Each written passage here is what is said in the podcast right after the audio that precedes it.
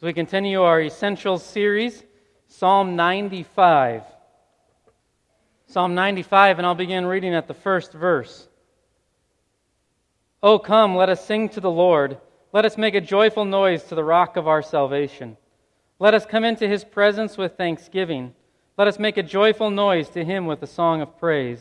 For the Lord is a great God and a great King above all gods.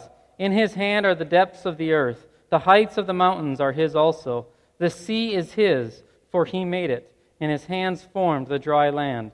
O come, let us worship and bow down. Let us kneel before the Lord our Maker. For he is our God, and we are the people of his pasture, and the sheep of his hand. Today, if you hear his voice, do not harden your hearts as you did at Meribah, as on the day at Massah in the wilderness, when your fathers put me to the test and put me to the proof, although they had seen my work. For forty years I loathed that generation and said, They are people who go astray in their heart, and they have not known my ways. Therefore I swear in my wrath, they shall never enter my rest. Let us pray. Almighty God, we give thanks for your word this morning. We ask now, O Lord, that you would give us understanding and application for our lives. Give us wisdom, O Lord, as we look at your word. And we ask that your Holy Spirit would apply it to our lives and to our congregation. In Jesus' name we pray. Amen. This morning, there are thousands gathered, maybe millions, gathered all around the world. Some in a nice steeple built of brick with marble floors.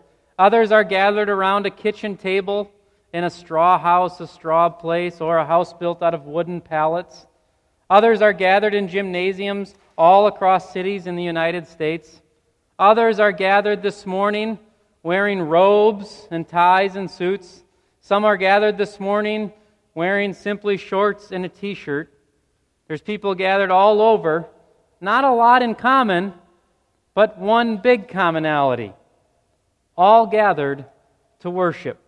All gathered to give honor and praise to the Creator of the universe. All gathered to give honor to the King, Jesus and it looks a variety of different ways in a variety of different places. Who's right? Who's right? The one with the marble floor or the one gathered around the living room? The one with the tie or the one with the shirt and shorts? Who's right? Which one should it be? This morning, we're gathered to answer that question. What should it look like when we gather for worship on Sunday mornings? This morning we've got the same core truth, non negotiable, that we had last week, and that's that corporate worship should be an outflow of a way of life. Last week we looked at worship. Worship is more than music. Worship is not music. Music is not worship. Music is an element of worship. Worship is rather a life of honoring God. To worship means to ascribe worth or honor or value to someone or something. All of us continually are living lives of worship. We're constantly ascribing worth or honor to someone else or something else.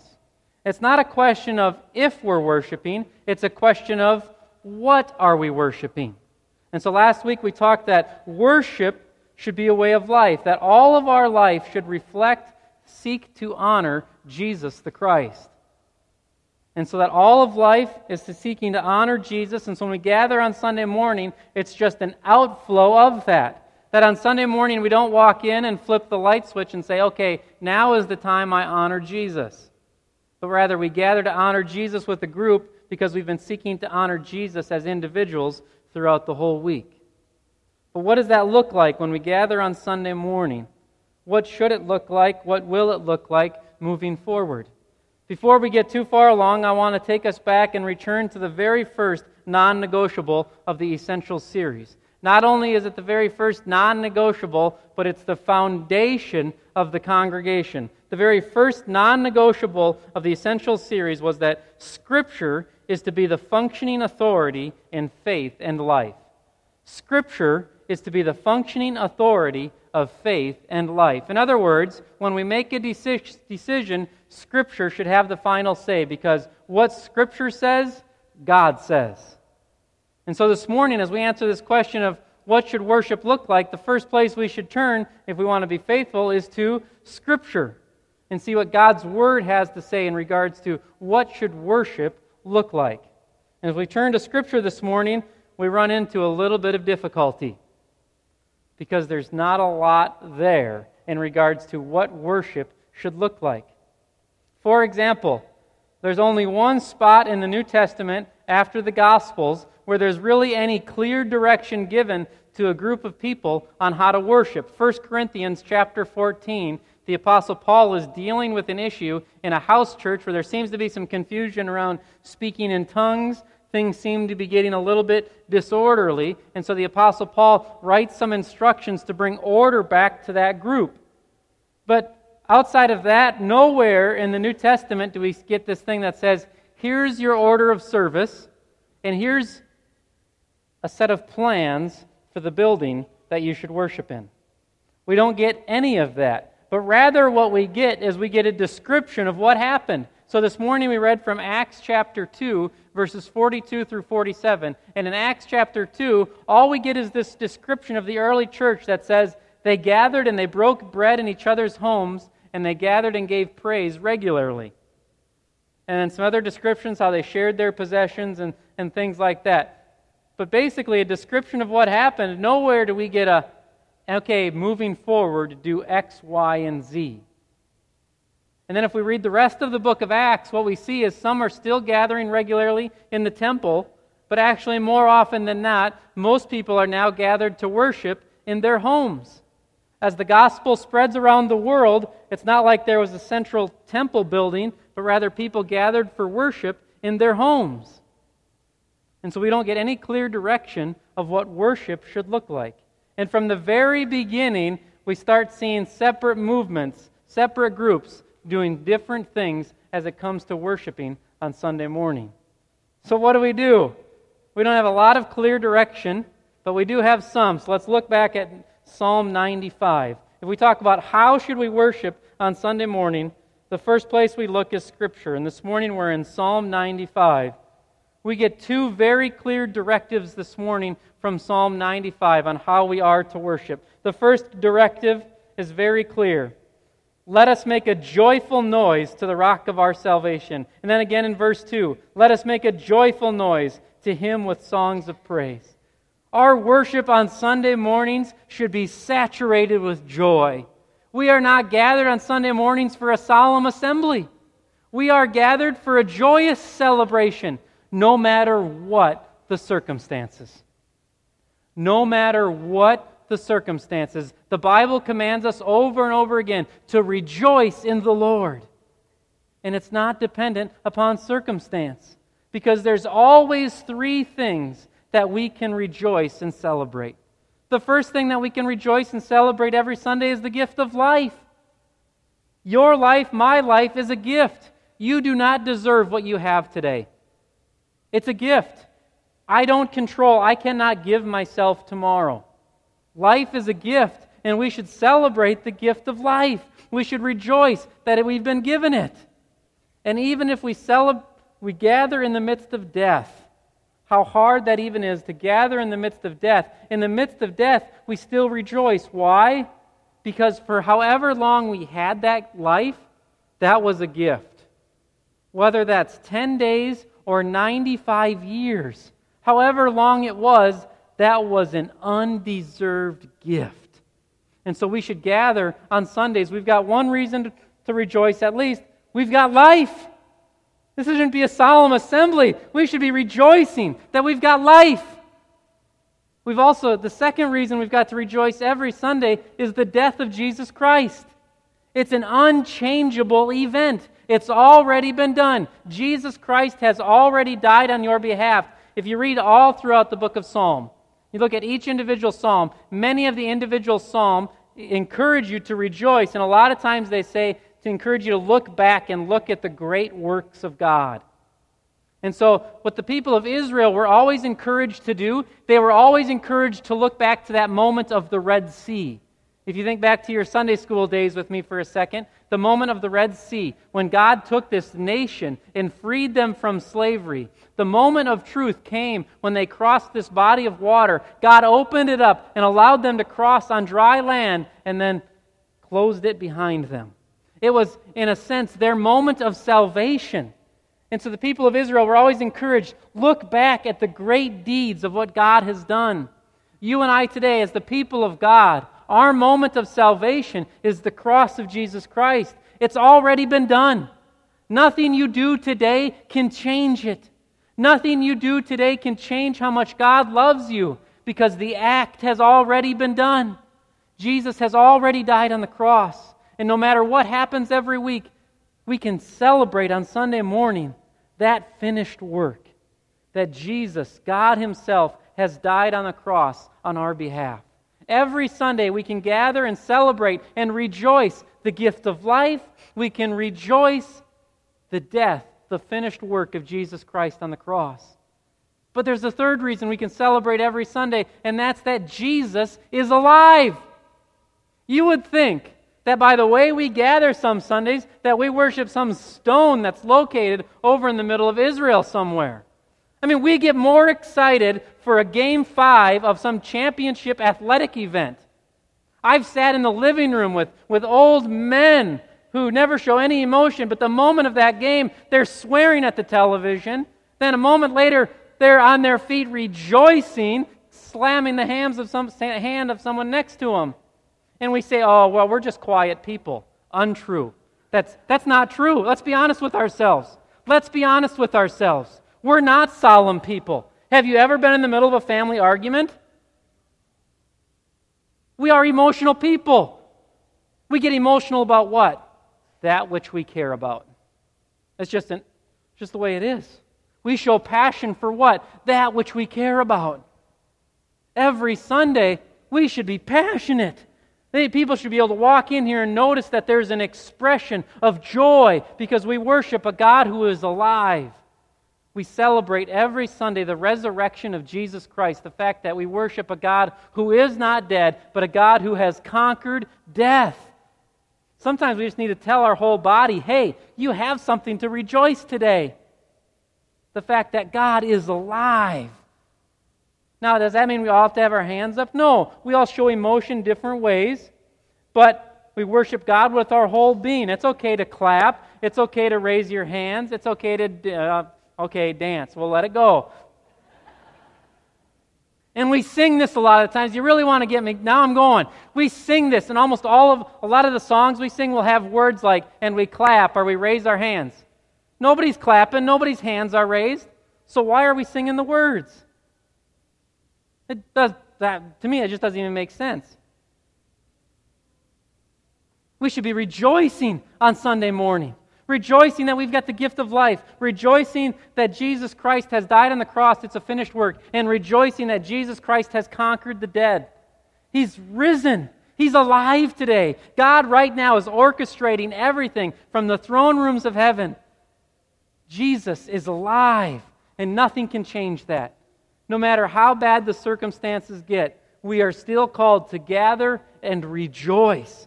There may be tears, there may be sorrow, but in the midst of that, there is to always be joy because you can't take those three things away. You can't take the fact away that we've been given life at some point for some length of time. You can't take away the fact that Jesus Christ has died on the cross, and you can't take away the fact that Jesus Christ has conquered the grave and is alive today. We've got a reason to rejoice. And how we worship on Sunday morning, this should be a joyous celebration. This should be a joy, yes, thing, a joyous assembly every Sunday when we gather, except when we're preaching. Well, maybe once in a while. Thing. Every Sunday when we worship is a joyous celebration, and it's going to look different across different cultures in different ways. But we should rejoice. And now, the second thing we should do, if you look with me in Psalm 95, verse 6. Oh, come, let us worship and bow down. Let us kneel before the Lord our Maker. Now, the word worship itself here literally means to lay down, to just lay down and to give honor. The word worship means to lay down, and the words here used around it are to kneel down, bow down. Bow down, kneel down are all what? Talking about reverence. When you're in the presence of greatness, what do you do? You bow. You give that person honor. When we gather on Sunday mornings, this should be a time of reverence, a time of giving honor, of saying, God, you are awesome and holy. We adore you. You are worthy of all praise. Worship is a celebration at the exact same time that it's a joyous celebration, it's also a time of honor, of reverence. Now, I know what some of you are saying. Well, you just got done saying, let's celebrate. Absolutely, celebrate. It says it right there, rejoice. At the exact same time, we should have great reverence. What does reverence really mean? Reverence means what? To show preference for someone else. If I show honor to someone, basically I'm saying this I'm saying, hey, it's about you right now, it's not about me. So if I show someone honor, I say, hey, you can have that place at the table. What I'm doing is I'm showing them preference. Honor is to give preference to someone. So we can give preference to someone in a variety of ways. Some would say, for example, yes, we need to make it more honorable. It's time that everybody started to dress up a little bit on Sunday morning. It's time that we got rid of the shorts and the t shirt, and it's time that you got, I'm just saying what's on people's minds. It's time that everybody wore the best thing that's in their closet because we should honor God. Well, okay, However, that external act, what? Doesn't necessarily produce reverence. There's plenty of places all around the city this morning where there's plenty of people showing up in suits. You know what will happen tomorrow morning? They'll go right back to their bad business deals. They'll go right back to treating their neighbor poorly. They'll go right back to no longer giving God preference in anything. An external act means nothing. Do you want to wear a tie on Sunday morning? That's great. If that's an outflow of a heart of reverence for you, you should do it. If you don't want to wear a shirt and tie on Sunday morning because that's not an outflow of reverence, that's just fine. But we got to recognize the external is an outflow of something internally. We mandate something externally, it doesn't necessitate the internal but we should come with reverence. Now, here's the danger. And now you're going to be saying, well, you're just playing it both ways. Let's be honest. We live in a casual society, right? But just look, I could give numerous examples in politics, numerous examples in the business world how the dress code has changed. So we live in a casual environment. There is a danger. There is a danger that our casualness leads to a casual view of God. That showing up on Sunday at 10:05 running in and I'm just, I'm just being honest. It could lead to a casual view of God, this idea that, well, it's not that big of a deal. When really it is a big deal when we're seeking to enter into the presence of God to hear His word and to give Him praise. We have to be careful that our outward casualness does not lead to a casual view of God that now takes God from being king and judge to just being friend and co worker. It can happen, right? Because now we want to be casual, so what do we do? We take some of the harsher language out of the Bible and out of hymns. This is happening today. I can show you numerous examples. People change the hymnals. What do they do? They take the word king and lord out and they, and they change it just a little bit. Why? Soften the language. And it leads to a smaller view of God. It's not a proper reflection of what's revealed in Scripture. So it's fine if we're casual externally, but we have to be careful that that casualness does not lead to a casual view of God. The first thing we do when we worship is we rejoice. We rejoice, and at the exact same time that we're rejoicing, what are we doing? We're giving honor, we're showing preference to one who's far more important than any of us. Now, look with me at Psalm 95. The reason for both of these things to rejoice, the reason to rejoice in this psalm, the reason to give honor is exactly the same. Look with me at verse 3. There's an important word. Underline it in your Bible if you have it with you today. The word for. That's basically indicating okay, here's the reason for why you should do the command I just gave you. Whenever you see for, it's about to give you the reason, the foundation for the command that was just given. So look with me. It says, For the Lord is great, he is a great king above all gods. So why? Because God is king, basically. In other words, he's great, he's king, he deserves it. Now look down a little bit further, verse 7. We see again, why should we show reverence? For, reason being, he is our God. We are the people of his pasture, the sheep of his hands. In other words, for you non farmers, God owns you. God owns you. You can do nothing without God. Basic sheep, sheep are worthless without a shepherd because the wolves will come and destroy them. Same true for you and I today. We are worthless without a shepherd because we cannot conquer our greatest enemy, sin and death. Why do we have to give God honor? Because right here, because He's God, because He's King of the universe. So the reason that we gather to give honor is because God demands it, because He is God. So our time together should be saturated in joy, it should be saturated in reverence. Now, that leaves us with a whole lot of questions to answer. Should we have a piano? Should we have a guitar? Should we have an organ? What type of words should we say during the service? What should we do during the service? Again, Scripture is silent on what should exactly happen in a worship service outside of God's Word being preached and what? Singing praise. It can take a variety of forms in a variety of ways. So, for us at King of Glory, what should we do? A couple of things. Since it's a preference issue, since it's a preference issue of how we worship on Sunday mornings. If it's a right or wrong issue, there's a lot of churches around the whole nation and the world that are then in the wrong. I mean, if you're going to say it's right or wrong, then we need to go and confront some of these other people who are claiming to be Christians and worshiping in a different way. There's no way to say this is right or wrong. So, what should we say? If it's a preference issue, how should we handle it? Now, I'm going to say something that is going to bother some a lot. And I don't say this and say, oh, I'm boss, this is the way it goes. I say it in this tone of saying, since it's a preference issue, it's deferred to leadership. If we don't like the way the preference issue is handled, what do we do? Get new leaders. I mean, it's that simple.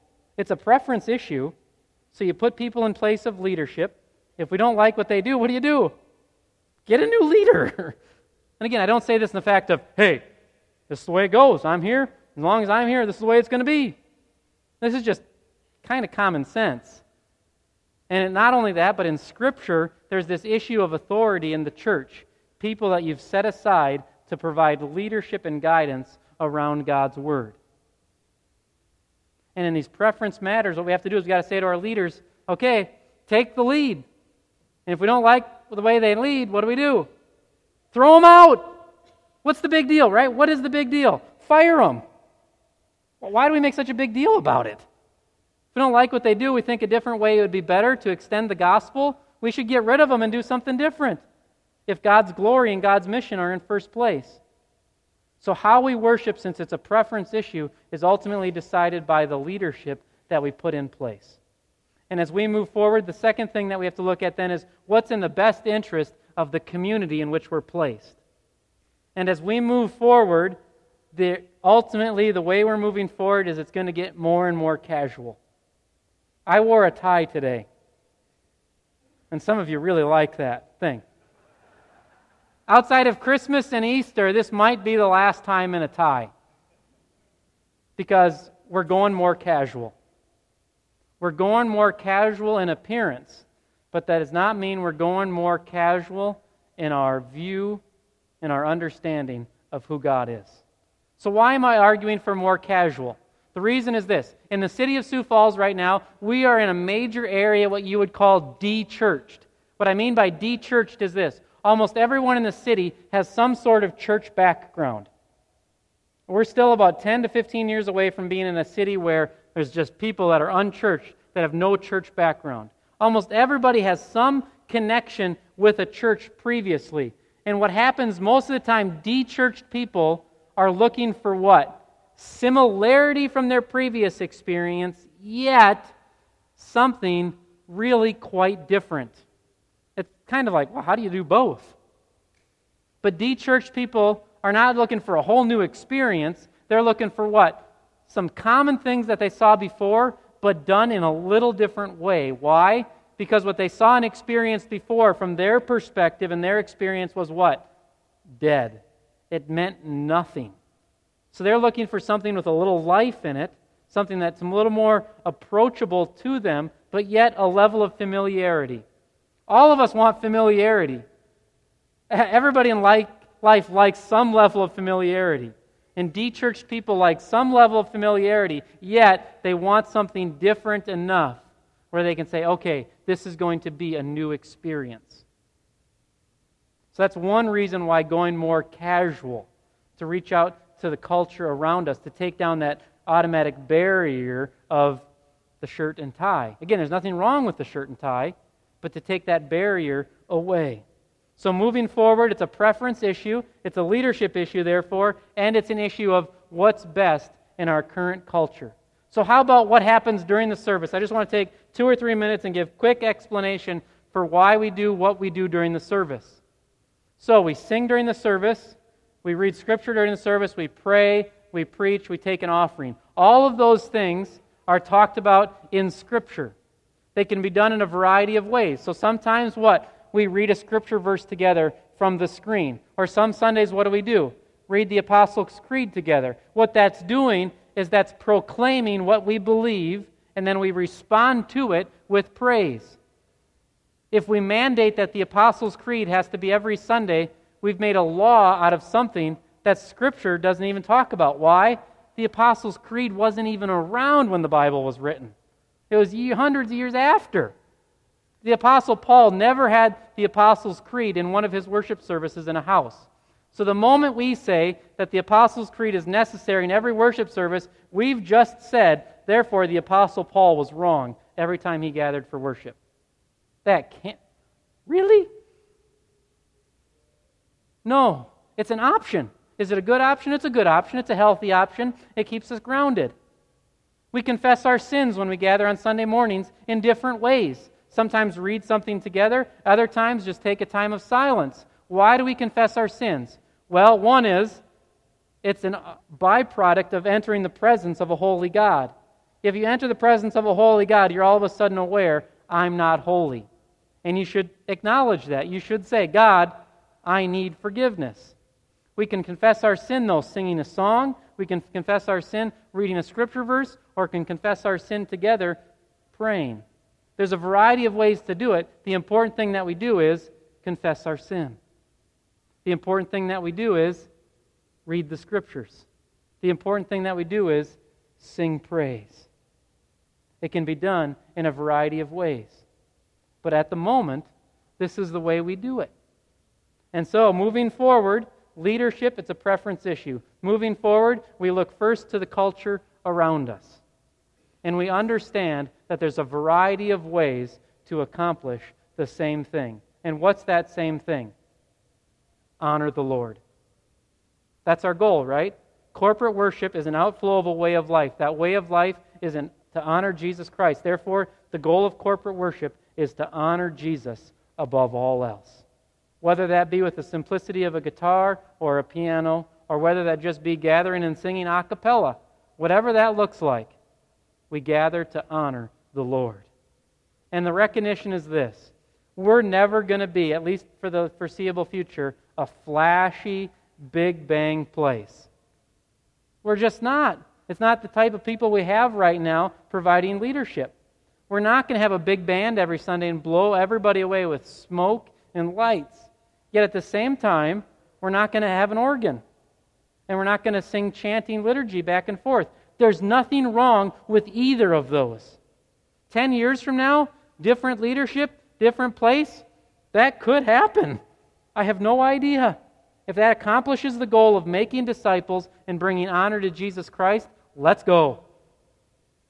But the ultimate goal is to honor Jesus above all else. You see, the challenge this morning is this Everybody woke up with one question on their mind What's in it for me? Right? That's what I woke up thinking. I mean, if you didn't wake up thinking that, you might be the Messiah. I mean, unless somebody wants to claim that, everybody's thinking that. What's in it for me? And so now we've got an age of what? We've got an age of consumerism. You can go around town and you can pick from a variety of different flavors and you can find the answer that's what's in it for you. But do you see the problem with the question, what's in it for me, with the definition of worship? Worship itself is what? Not about me. It's about bringing honor to another.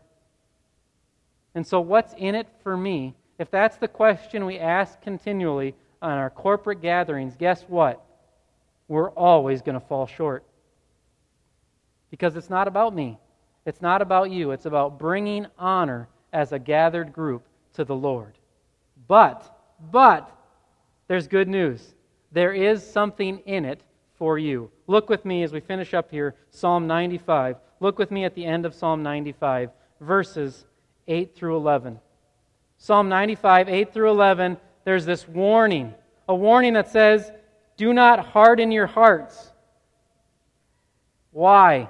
Because the final verse in 11 says, They shall not enter my rest.